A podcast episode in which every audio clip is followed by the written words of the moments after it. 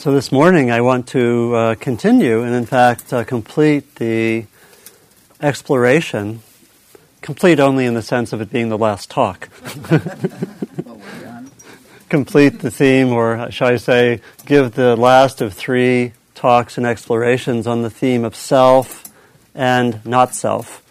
And I'll give, uh, especially for those who haven't been here the last uh, one or both of the last two times, I will give uh, a kind of a summary of the territory that we've covered, and then and then uh, uh, as we did last time, explore some further territory. Uh, so basically, I'll um, say just a few words about the challenges and the difficulties of looking at self and not self, the possible confusions. I'll um, mention how the, in the teachings of the Buddha, there was an examination of self and a way of seeing the world, a way of seeing our experience without the construct of self. Um, I'll also go over some of the territory from last time, which was to um, identify three main forms that a more constricted sense of self uh, in, in which a more constricted sense of self appear, appears. Uh, one of the challenges of giving talks is to remember sentence construction so you get grammar correctly. I can see my old high school English teacher, Miss Baker, was kind of the was over in the corner just saying, "Get your verbs right," or something. Um, so to, to look at that, those constructions of self that we looked at last time. And today, the, the area I want to particularly uh, look at, probably in the last half or two thirds of the talk, is what actually is experienced like when the construction of self is not present or not so present. What does it look like? And I'm going to talk particularly how, about how it appears with qualities of awareness and uh, clarity. In the Buddhist language, we would also talk about emptiness and also compassion. That these, in a sense, are the deeper qualities of our nature, which, in a sense, shine through, radiate through, as the sense of self, the constructed sense of self, gets mitigated. But there's also a sense of individuality. So I'll unpack that uh, uh, in the in what I explore today. So, first, briefly, uh, I've mentioned both times how this uh, theme of self and not self uh, is challenging at times. It goes into a language quite often which is paradoxical. That's why, if you look at the various spiritual traditions, you'll find talk about uh, no self, not self, true self, authentic self. Um, um, in the Taoist tradition, they talk about the true human being of no title. You know? and so, um, and, and again, I mentioned how even in the teachings of the Buddha, he, some, you know, that famous uh, dialogue in which someone asked him, Is there a self? And he stayed silent. Then, is there not a self? And he stayed silent. And he said that each of those um, positions can be extreme views which lead to suffering. And so that could um, be difficult, and it is. As in the, in the teaching role here, we frequently get questions about self, and I've suggested, as I suggested last time, that when we stay on a conceptual level, it does become paradoxical and sometimes confusing, but that when we bring it down to a more experiential level, some of the paradoxes get resolved. And I'll, I'll try to say more about that later that when we try to stay at the level of more direct experience, that's where I think the questions of self and not self get resolved. They don't so much get resolved intellectually, even though we can have some, uh, actually, some clarity and some ways of understanding that uh, do resolve some of the paradoxes. Um, but that the emphasis here has been on suggesting practices that help us explore the theme experientially. So after the first uh, day or first morning on looking at self and not self, I encouraged practices very much like what we did in the guided meditation of just trying to look and see where self appears in a, what we might call a thick way, where the self sort of, where some, and it usually is connected with, with either our suffering or our ego gloating. uh, that that self appears in a in kind of a thick way, and just to notice that, to explore what those experiences are like. Not so much to say don't happen or get rid of them, but really the whole spirit of this is exploration. Um, many teachers would say that it's not a question of hounding the self or getting rid of it or hounding the ego, because in a deep sense, it's a fiction. And it's more to see how it appears as uh, somewhat of an overlay. Now, one of the other challenges of this is that the concept of self that's being criticized in the teachings of the Buddha has a lot of different connotations than the concepts of self we use in contemporary Western culture. And that's also a place where confusion can arise. That when the Buddha was criticizing the self, he was criticizing a view which tended to be a kind of metaphysical view of the self as separate, autonomous, uh, eternal, and in control of experience. And, and when he was criticizing the self, all the passages, that's the concept of self that he's criticizing. And so in Western culture and in Western psychology, we have rather different views of self. We do there are a lot of views that have aspects of that sense of separateness and autonomy, total autonomy, and so forth. And I think that is a kind of a fiction which is there in our culture in many ways, but there also is more of a sense of self that has to do with more with developing qualities of connection or empathy or developing one's gifts or so forth, which don't necessarily carry, carry the same connotations that the Buddha was criticizing. And, and so that's another reason for confusion. And we, we can try to unpack that. And what, we're, what is really being criticized is a sense of self in which there's a strong sense of separation, sort of me versus the world, a sense of kind of a, uh, almost like a fictional heightened autonomy, um, a sense of almost like organizing experience so that I, accum- you know, I accumulate pleasant experiences for myself and get rid of unpleasant experiences. Sort of the self as the kind of almost like the uh, separate being that turns everything into an objectified world only there for my pleasure and the avoidance of my pain, which again, in, the, in our culture, we uh, sometimes do have that sense. You know, think of, you know, almost like advertisements on television, let's say, are almost there catering to that self. You know, buy this, you'll be happy. Get this product, and you'll be able to handle whatever weeds, acne, and aging. you know, um, preferably with one product. you know, um, so we saw that uh, the Buddha invites us to examine this question, again, more experientially, by looking at direct experience. And the teaching that we explored uh, two talks ago, and, and by the way, I have seen that both the talks from last time are available on the web at Dharma Seed, and you can download them. And they're, they're, they're out there, and presumably this one will be there pretty soon. So I'm, I was surprised. It's already, they're already up there on the web. Um, and so you can, can, can see, uh, can listen. Um, and so we looked at the teaching of the five skandhas, or the translated sometimes as aggregates, the five aspects of experience that are there, which can be seen without necessarily having a, a sense of self. And that has to do with the aspects of uh, material experience, uh, knowing the world through our senses, sights and sounds and touch and so forth.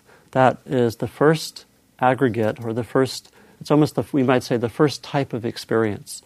And the second had to do with the evaluative tone, the feeling tone of pleasant, unpleasant, or neutral. The third had to do with perception, sort of recognizing uh, objects or recognizing parts of our experience based on memory, uh, recognizing a tree, a per- given person, and so forth. The fourth had to do with thoughts and emotions, and the fifth is consciousness or the, the knowing quality. And what the suggestion was is that when we actually stay, let's say in meditation, directly with experience, we find uh, we find only these aspects of experience, and we can also begin to see how self, the concept of a rigid separate self, is a kind of addition to experience based on sort of grab, grabbing hold of a part of experience. So we might have a sensation in the body, and we grab hold of that and say, That's bad, get rid of that. Or we have a pleasant experience, we grab hold and said, More, more, more. You know, think of eating. Uh, uh, or having any kind of sensual experience. You know, we either like it and there's something that says, I want more. And what we learn to do in meditation is simply to be present with that experience more directly. We learn to be with an unpleasant experience and we watch the conditioning of the mind that says no, no, no, or yes, yes, yes. Four spaces out. Those are kind of the three main options, or the three main forms that we're conditioned. So we looked, we looked at that and we really invited that exploration of how do we see sort of a self appearing as an overlay on direct experience. And in meditation, we're invited really to see if we can actually stay with the flow of experience. So we learn to stay. There is sadness.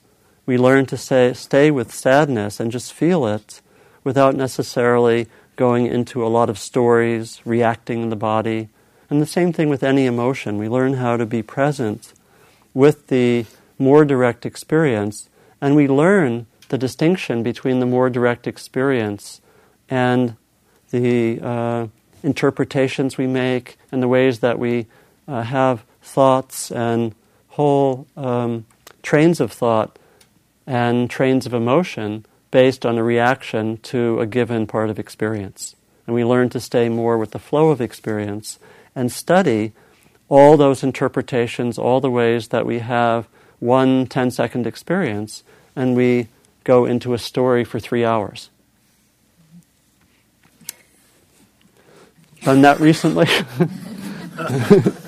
you know, or, or and that and that's one of the reasons we meditate. We develop concentration so we can actually notice that because the otherwise all this stuff is happening automatically and somewhat unconsciously. And we, we actually meditate so we can actually see all this more clearly.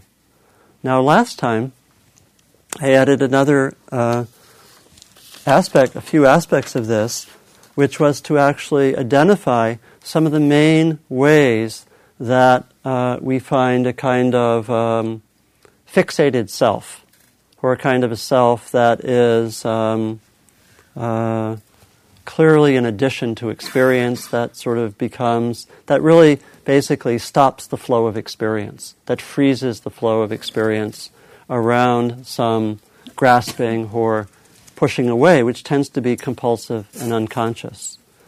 And uh, I identified three ways that this appears. And again, I think it's very helpful to think of each of these as uh, almost ap- occurring when there's a flow of experience, a natural flow of experience, and in some way we can't be with that. We can't be with that natural flow, sometimes because there's too much fear, or there's too much pain, or there's um, a need to grasp onto it, and something happens other than the flow of experience, the flow of experience without these additions. So, for example, the well, the the three forms that I mentioned last time were first what we might call psychological fixations, and the second were uh, ways that experience gets uh, kind of coagulated because of social conditioning. And the third was the way that we tend to have a, a rigid distinction of subject and object between self and other And these are interrelated. But I want to talk about briefly about each of them to remind us, because last time we looked at them in more depth. So the first kind, the first kind of coagulation is what I talked about as psychological fixations and can be linked with um, developmental issues. Each of us have something like this where we've had some way, uh, typically as children, that we could not be with our experience. Often because it was confusing or painful. And so I mentioned examples last time that we might feel um, we might feel unsupported. Our parents may might not be there in a way that really gives us the kind of support or care or love that we need. And there might be a certain kind of fear which develops as a very young child, which causes us to shut down. Those of you who are psychologists know about what are would be called attachment disorders. You know, where this is using attachment in a, a Western sense as something positive, more the attachment to the to the, the parent. And where when that doesn't occur, there's something that happens where the child basically uh, can't be with experience and adds certain overlays which then appear throughout the person's life until they're dealt with. And what's interesting from a meditative point of view is that Western psychology and psychotherapy typically heals these places where experience is fixated by gradually teaching one to actually be with the original flow of experience, even if it's painful, and learn how to be with it with presence, which actually is healing. So, so it's interesting that we're actually taken back to learn to be with the flow of experience without it getting fixed. Because what happens when there are inadequate resources, when there's pain, when, let's say, uh, a parent isn't there, I feel abandoned. Or the other example I gave is when something coming up in my being as a child is, is unacceptable for my parents. Maybe I'm get angry a lot or I'm wild and it's scary for the parent. So the parent says, don't be like that and suppresses it. And I learn to censor myself. And I learn that if I'm actually uh, with that flow of experience, I won't get love. And so we, there are many, many varieties in which this happens, but what basically occurs is that the flow of experience gets stuffed or covered over. And we learn, we each internalize how to navigate so that we don't get close to that territory. Those are called defense mechanisms. And so for each of us, we have these ways that we can't be with experience. And so the practices that we do or the, the training can take a while. In meditation, we would want to be alert for places in which these fixations arise, typically as some kind of suffering. You know, where it seems to be there could be some really, really strong reaction to a person, or a strong reaction to something that's happening. And in using mindfulness, we just start to notice this. As we get stabilized in meditation, we become we want to become experts on our uh, patterns of reactivity at a certain level of maturity and practice, we get really interested in how we're reactive. Sometimes initially in meditation, we just want to get peace and find stability and have some relief from the chattering mind. And that's a really valuable intention and really a crucial foundation that we have to come back to over and over again. But when we have some of that, we actually can get really interested in the places where we get confused or lost or lost or where we suffer. And it actually is a turning point in practice when we're actually interested in our patterns of reactivity, and we're not, we're not, uh, we have maybe have some stability, some degree of access to peace. And we can do that so we can look at these patterns in meditation. We can also look at them in and do more sustained psychological work. And probably many or even most of us have. This is, you know, maybe maybe two thirds of us here are therapists. I don't know. Isn't it said that two out of every three people in Marin is a therapist? or at least half. I, won't, I won't ask us to raise hands. but but that kind of, and I'm, and I'm also sorry if I'm uh, making jokes about therapists in Marin is a as a fat target. That, but I, I hope it's not offensive. I apologize if it is. But, but in any case, that kind of psychological work is probably, I'm imagining that is something many of us have done with some of the parts of our experience which, which tend to be fixated. And so it's a very crucial work. It can be a long term work, but it's really, really central for examining self and not self and opening up to some of the deeper aspects of our being. So that's the first form that self appears, and there are a lot, there are a lot of them, it's, and it's really crucial work.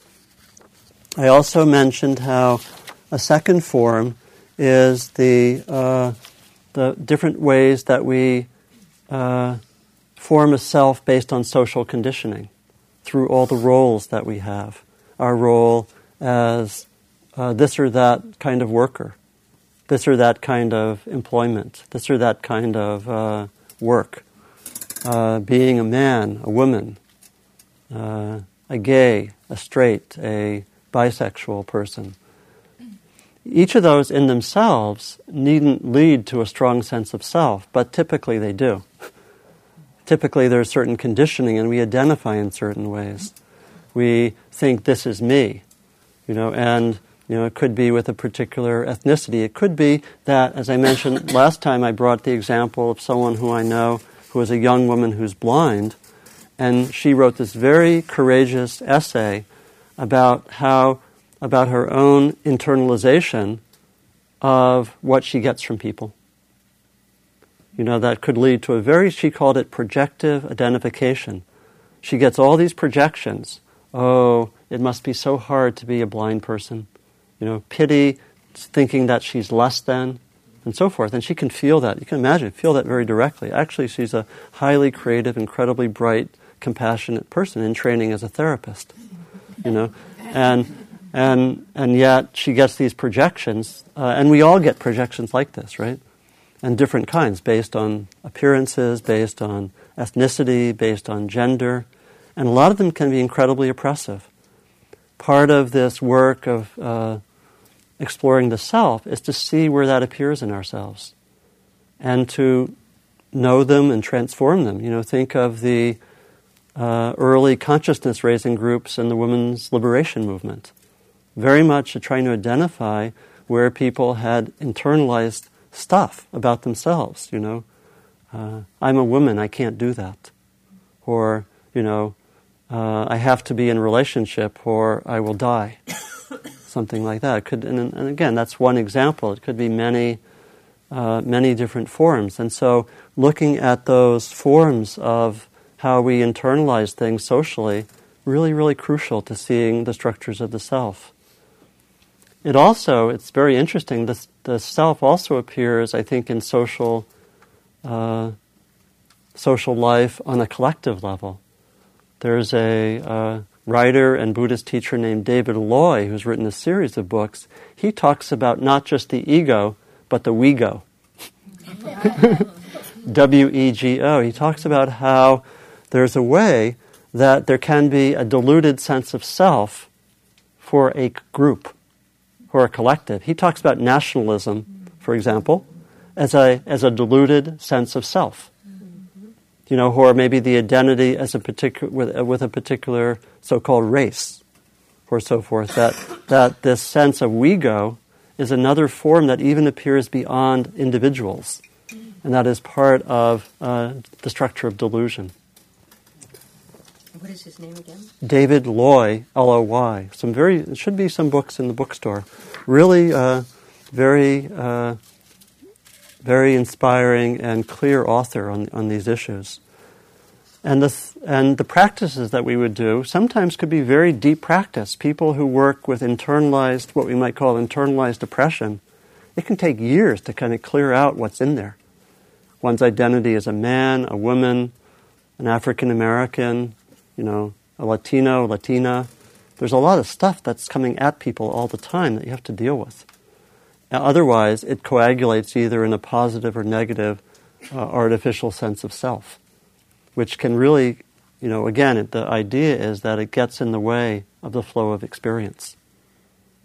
in, in kind of obvious ways. You know, someone we have uh, uh, we have that kind of internalized depression, and I think, oh, I'm not capable of this, and we get into all sorts of fear or ways that we get stuck, that we don't go certain places. And the last area was what I called the kind of the sense of strong sense of separation between self and other. That might be when I compare myself to other people, or when I clearly, um, clearly, uh, you know, as it were, um, identify my own self interest as way above that of another person. You know, or, or uh, basically am greedy to, to accumulate pleasant experiences for, for myself. But it's very deep in the conditioning. I remember a story that I heard from the journalist uh, Chris Hedges. Some of you may know his work. He, he's written books on war. He was a war correspondent in the former Yugoslavia. He wrote a book called "The you know War," something like "War is a War is a force that gives us meaning." Very, very beautiful work. And he was talking about a time when he was a war correspondent in the former Yugoslavia, and he was just standing next to a really good friend, and he heard a shot go out, and he pushed the friend in front of him, himself. And he said it was a very telling moment. It was like this deep conditioning to, um, to um, value someone else less than himself. Very intense, right? And so it's strong. It's a strong uh, conditioning, and yet we also know that there are opposites to that. There are opposites to that. I just saw in the newspaper yesterday. Some of you may have seen there was a obituary for a woman named Irene Irena Sendler. This is just from yesterday's paper who died at the age of 98 in Poland. She saved uh, in Warsaw in 19 in the, in, when Warsaw was occupied by the Nazis. She went out of her way to save, at, at total risk to herself, she saved 2,300 Jewish children by organizing a team of people who smuggled them out from the Warsaw Ghetto in baskets, you know. And she was caught by the Gestapo and tortured, you know. And yet she lived to 98. She was nominated for the Nobel Peace Prize, you know. And, and she, this is what she said. She, she saw it as quite matter of fact. And we'll actually come back to this because it really is pointing to some, when, when a lot of these structures of self and the things get worked through, what shines through is a kind of compassion as an expression of a basic nature. This is what she said very matter of factly. I think she said this when she was 97. Every child saved with my help and the help of all the wonderful secret messengers, she had a team of 20 people, mostly women, who today are no longer living. Every child saved with my help and the help of all the wonderful secret messengers who today are no longer living is the justification of my existence on this earth and not a title to glory and not a title to glory. In other words, not something for the ego to wrap itself around. She's just saying it's really almost like the what it means to be human, to respond like that. So that actually is a good segue to I wanted to identify really four areas that are present when some of these structures of self get worked through. And, and to work through them is, for most of us, a lifetime of, of practice. But we, we still, there are, even for all of us, I think we've had many, many glimpses and maybe sustained periods when some of those constrictive structures of self are no longer present. You know, do you remember how I've mentioned both times those kind of in the flow experiences where we're doing something we love, maybe we're with someone we love, and there's just this beautiful flow of experience without much sense of self or self image. And I talked about uh, how this might appear as an artist, as a musician, uh, you know, could be as a teacher, could be in anything we do. We have those kind of experiences where there's just the flow of experience. We're using our gifts maximally. It feels very alive, and and uh, and yet we know them. We tend to use words like peak experiences, and I think the direction is towards having those be more and more common. You know, and it's not that you know we're totally always going to be totally in the flow, so we have no sense of self, so we forget our zip code, forget where our keys to our car are. I think I think I think that uh, sense of being in the flow can be very connected with very ordinary experience. You know, with washing the dishes, with raising a child, and so forth. It's really is do those additions to experience that are connected with a kind of constriction, an inability to actually be with the flow. When those get worked through, what's there? So I want to say that there are four, there are four uh, qualities which are there. The first is a sense of um, individuality, a kind of uh, what we might call a, sen- a, rel- a relative sense of self. The second is a kind of awareness, a, sense of clarity of mind. The third is a sense, what we might call of emptiness in the Buddhist sense, of a lack of anything being solid and separate. And the fourth is compassion. And I would say that these are the marks of a certain level of maturity of being that we that we uh, that we're really developing here. And I think each of these we can probably identify with. So first of all, when we have worked through a great uh, uh, a lot of those structures of self that I mentioned, it's not that we turn into a blob. One of the fears we sometimes hear in people at retreats is if I just stay with present experience and um, meditate all the time, am I going to turn into a blob that just has no interest, no passion, no energy, no nothing, just kind of you know, I don't know, like a, I don't know, like a video camera or something, you know? And it actually doesn't seem to be the case. That when you look to people who are quite aware, quite developed, there's a lot of individuality. And they can actually, there, there can be a sense of self, but not a constricted sense of self. There can be a sense of individuality. This person does it this way this person has this quality, this person is, this person is passionate, this person is, has a deep heart, this person has this or that quality. So the qualities can be there.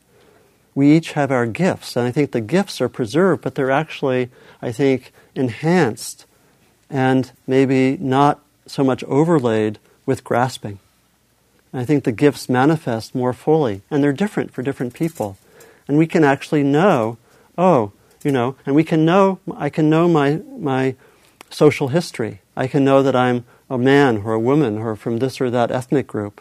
It's not like I forget all that stuff, but I don't, if I work through it, I don't so much grasp onto it. It's there, but I'm not grasping or pushing away. Does that make some sense? Mm-hmm. And I think we've all experienced that. So there can be that sense in the Tibetan tradition, it's sometimes called the mere self there's a self, but it's called mere, or it could be called relative, or it's something that's there and there is a kind of individuality, but it's, there's, no, there's not the grasping. It's just a kind of awareness. Yeah, these are, these are the patterns. This is who I am. But there's not a kind of uh, making of a huge identity around it, and there's not that those, those structures of the self that I mentioned aren't present or are greatly diminished. The second, the second quality I want to mention is the quality of awareness. That this is something that when we practice gets, gets strongly cultivated. And there's a sense that uh, as we stay with the flow of experience, uh, awareness becomes stronger. It becomes more, more almost luminous. It's said there's this wonderful passage in the, one of the texts of the Buddha about the qualities of the luminosity of our being. Luminous is this mind and heart, brightly shining, but it is colored by the attachments that visit it. This unlearned people do not really understand, and so they don't cultivate the mind and heart. Luminous is this mind and heart, brightly shining, and it is free of the attachments that visit it. This the noble follower of the way really understands. For them, there is cultivation of the mind. So there's a sense that as we uh, work through some of the, these more constrictive aspects of self, something else starts to emanate from us, which I know we've all experienced. We sometimes call it love. And in fact, in the text, that quality of luminosity of being is linked with metta. It's taken to be a deep quality of our being that shines through when there aren't those constrictions and becomes more and more present. It's why we practice, in part. It's taken to be something very deep in our nature, this quality of awareness.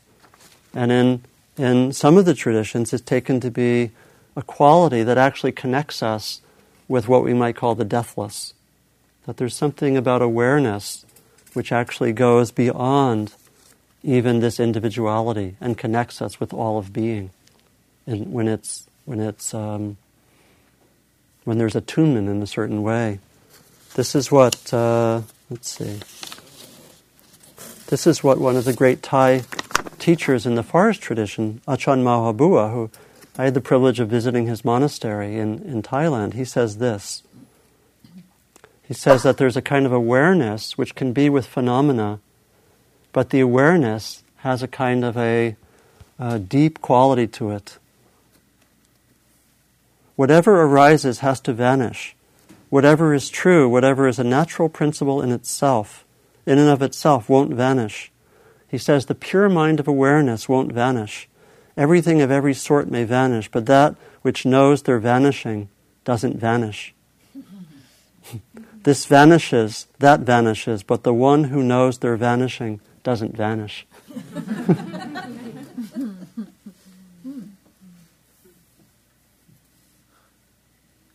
and so this is this is a experience that we cultivate in practice. This experience of really being with the flow of experience, and then on that basis, there are kind of two ways to tune into experience. And I mentioned this last time in the, in the discussion.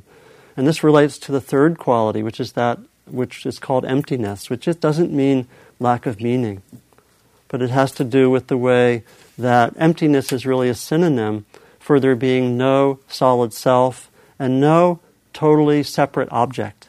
It's really about interdependence, about how everything is connected. And uh, there's the myth about everything being separate that comes partly through our language. You know, we have words that make it seem like tree, Donald, and Marty are all separate. But there's a sense in which, when there's a deeper understanding, the, there is a sense that they are interconnected, and the, the sense of solidity is a kind of a fiction that is partly an artifact of our language, part, partly an artifact of, our, of how our vis- vision works as well. And so there can be, as we uh, have less of that sense of self and are more, let's say, just with the flow of experience, just sitting here, noticing, okay, just noticing, okay, sensation in my leg. And been, in, in our mindfulness practice, we sometimes talk about the flow of choiceless awareness. When the mind is quiet, we can have a sense just of sitting here and, and noticing leg sensation, a bubble of a thought, you know, just ha- things happening really, really quickly, like that. And we can actually sit back and watch the flow. And from that place, we can see that each of those appearing phenomena has, in a sense, no solidity. They're like a little bubble in experience. We think about the, we think about solidity a lot because of the way I think a lot because of our language and because of the way our vision works. But that when we actually stay in experience, things get less solid, and there's more of a flow of experience. And from that, that's really the emptiness has to do with really two qualities. When we look outwardly, we just see a lot of flowing phenomena. In one of the texts uh, from, let's see where this is, from the fifth century, it said that when we really stay with the flow of phenomena and experience, we don't find a self. Self is an overlay we, he, this is Buddha, Buddha Buddhaghosa says, no doer of the deeds is found. Empty phenomena roll on. Empty phenomena roll on. And there can be a sense, and yet they're interdependent phenomena. So when we go outward and look at the phenomena, there's a sense of the interdependence, and they're empty of any separate self. That's what emptiness means. On a more mundane level, Thich Nhat Hanh invites, especially children, he said he holds an orange and said, Here's an orange. Can you see the clouds that led to this orange growing, that produced the rain, that led to the rain? And they say, Yes. Can you see the soil that's connected with this orange? Yes. Can you see the person who brought the orange uh, to the market? Yes.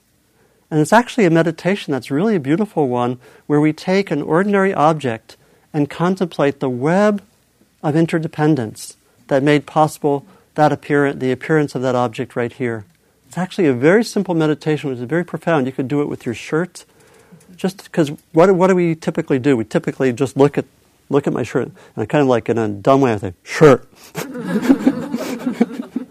you know? But it's a beautiful meditation to actually sit there and contemplate the chain of interdependence. It changes things when you look at that.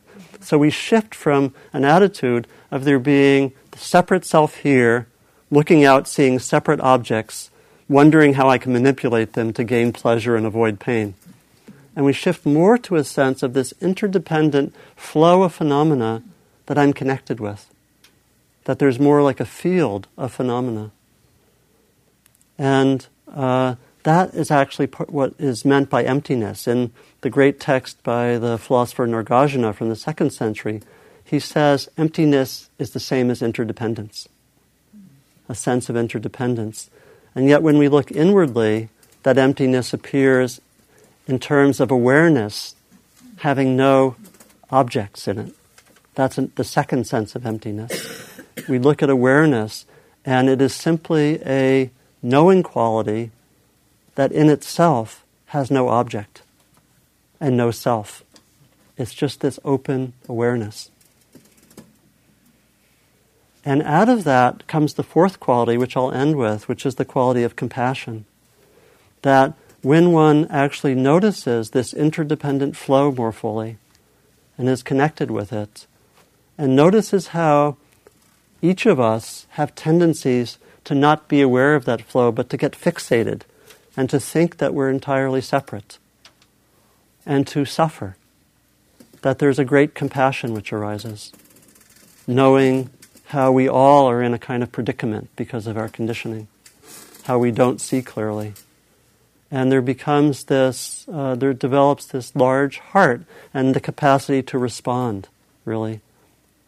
It's very much like the, the Vietnamese Buddhists during the time of the Vietnam War said that there were three qualities which are the heart of our being wisdom, which is more like the clear seeing, the sense of emptiness, compassion, and courage.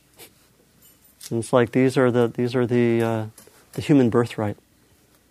And, and as we explore that sense of uh, self, and as we work through some of the ways that the self is particularly constricting, those other qualities start to open up more. And they start to fill our being more and more. And that's why we're here, really. That's why we practice. That we develop further in those qualities of having individuality, and in fact, having let the individuality be quite free and expressive, but just not the constrictive sense of self. And then that sense of awareness, going to that luminosity, and the sense of the emptiness and interdependence, and the sense of um, the sense of compassion, which lets us respond to both ourselves and to others, knowing that we all do get caught, and yet we also can can practice. So I'll stop there and, and thank you very much for your attention.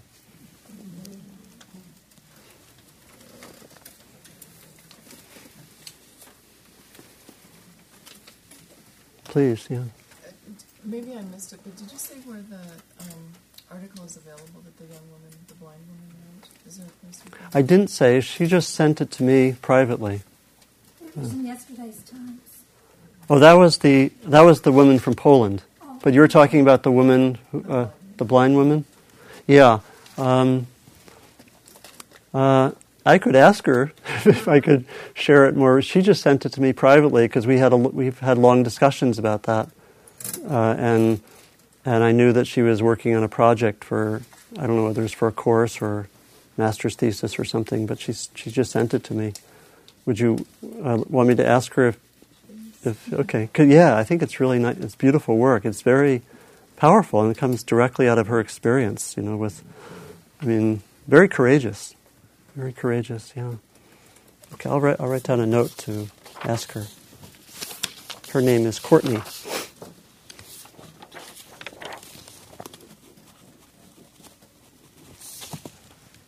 Other reflections or questions or comments? Please, yeah. Yeah. As opposed to, I need to get in front of that truck, or, which is what I wanted to do, or take us and Chris, and but it was like all of a sudden I could see that we're all in this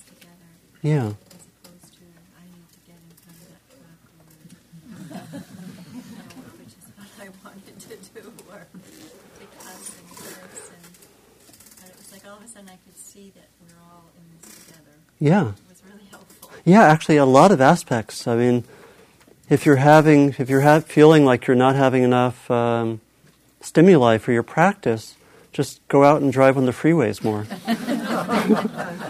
but I think you'd have to do so with the intention to be getting somewhere. Uh, but yeah, it's really, it's actually, what I love is that this, these ordinary situations actually are exactly the place to look at all of what we're talking about. Because think of it, a traffic jam, okay, traffic jam, there's a flow of experience, and some part of us says no. or we, we separate ourselves from another and say, I will, I will maximize my advantage. And often not, you know, it's one thing if we have an emergency that we need to deal with. That's one thing. But mostly it's just to maximize my pleasure and typically not caring what happens to other people. It, so it's, it's like a very, traffic jams are very strong expressions for most of us of the self coagulating, the self other split, and so forth. And, and then, and yet, you know, what you're, what we could do, I think is what you're suggesting, is we can both, we can be in a traffic jam and just let me feel impatience. That's actually what we're resisting mostly. We don't want to feel it. Let me feel impatience. Let me just be here and open to the flow. Because typically the self appears when we don't want to be with some part of the flow of experience. Whether historically, and I'm not saying that when we were kids and we had these really hard experiences, somehow we should have had it together to be with the flow of experience so we could be open to overwhelming pain. you know, it's, it's very understandable why we close down and fixate and so forth. So we have to have compassion for that. But in these kind of situations, we can open to that flow and say, and really two things. Let me open to the flow and feel what's there.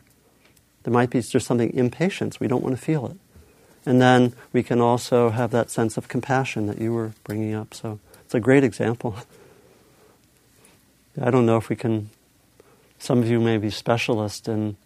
Well, I guess there have been books, and t- I know Sylvia did a uh, audio talk that was published on. I think it was called Road Sage.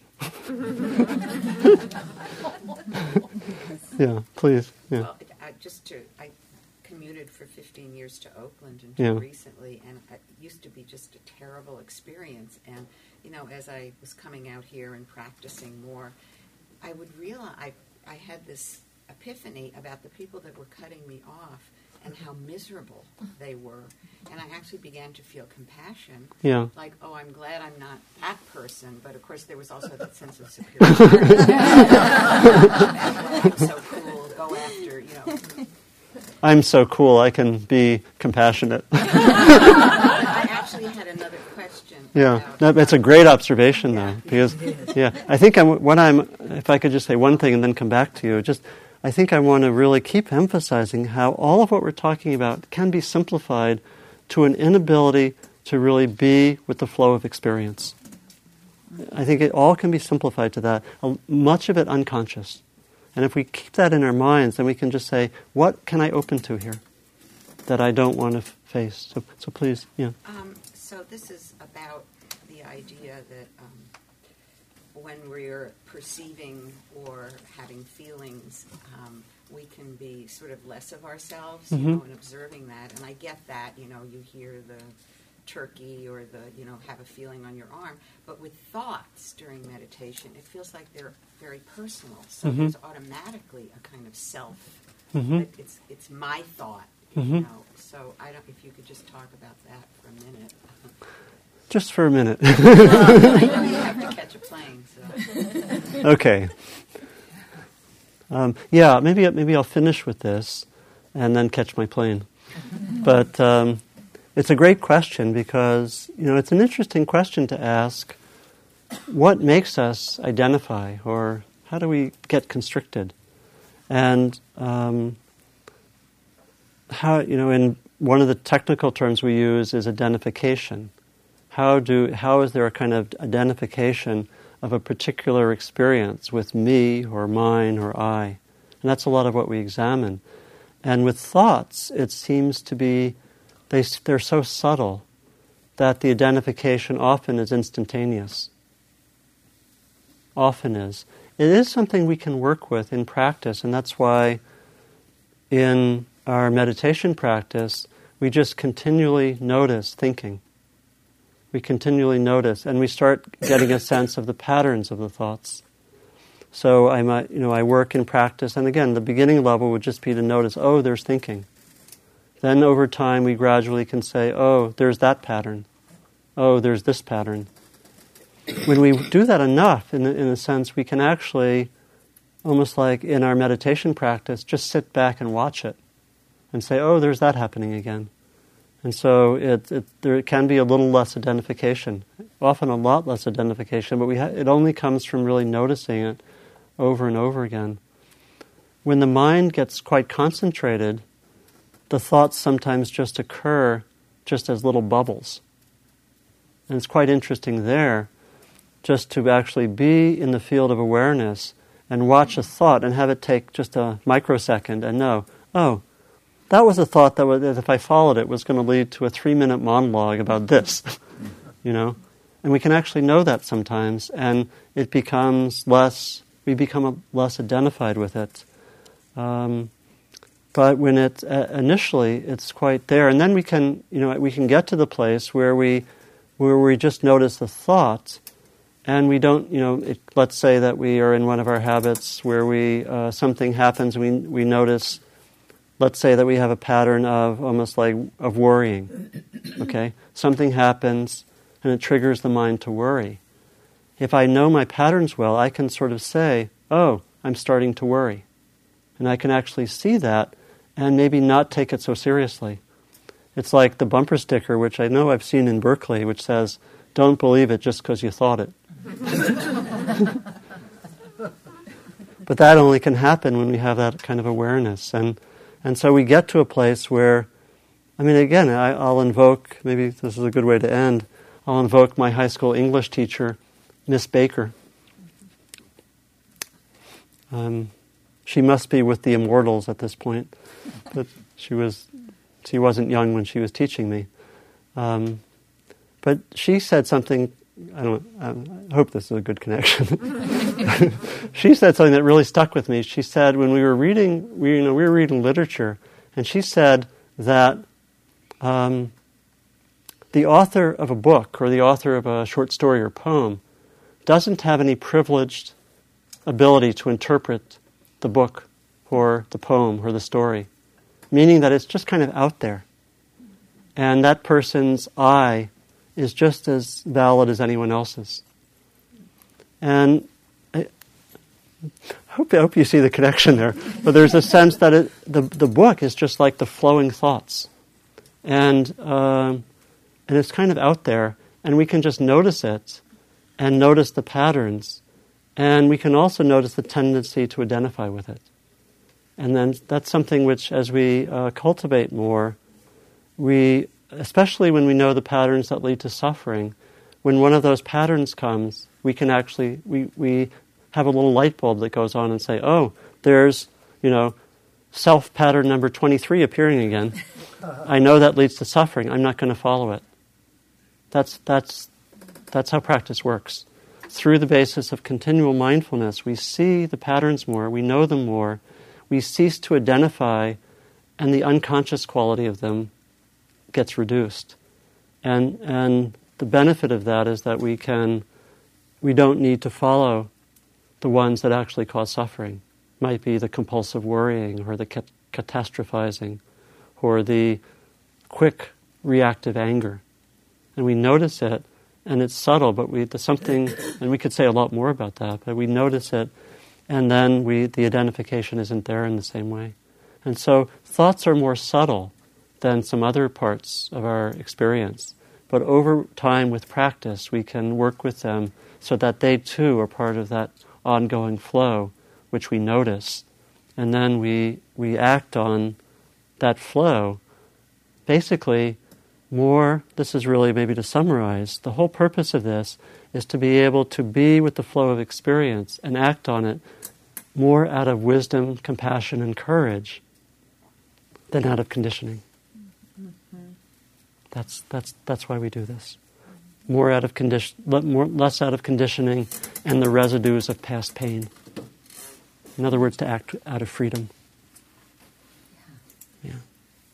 So, thank you so much. And we'll just end with a brief um, moment or two.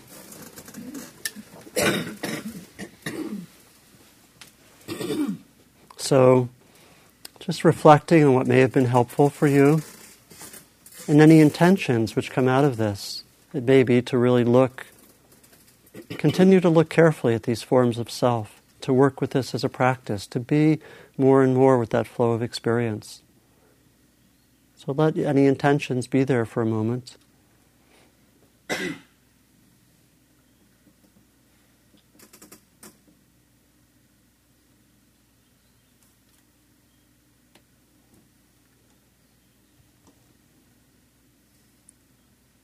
And we remember that we practice as we would know from exploring this theme. We practice not just for ourselves, but for others.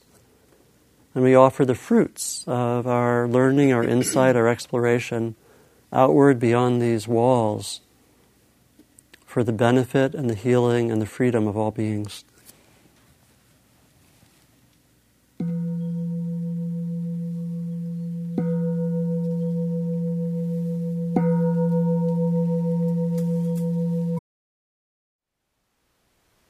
Thank you for listening. To learn how you can support the teachers and Dharma Seed, please visit dharmaseed.org slash donate.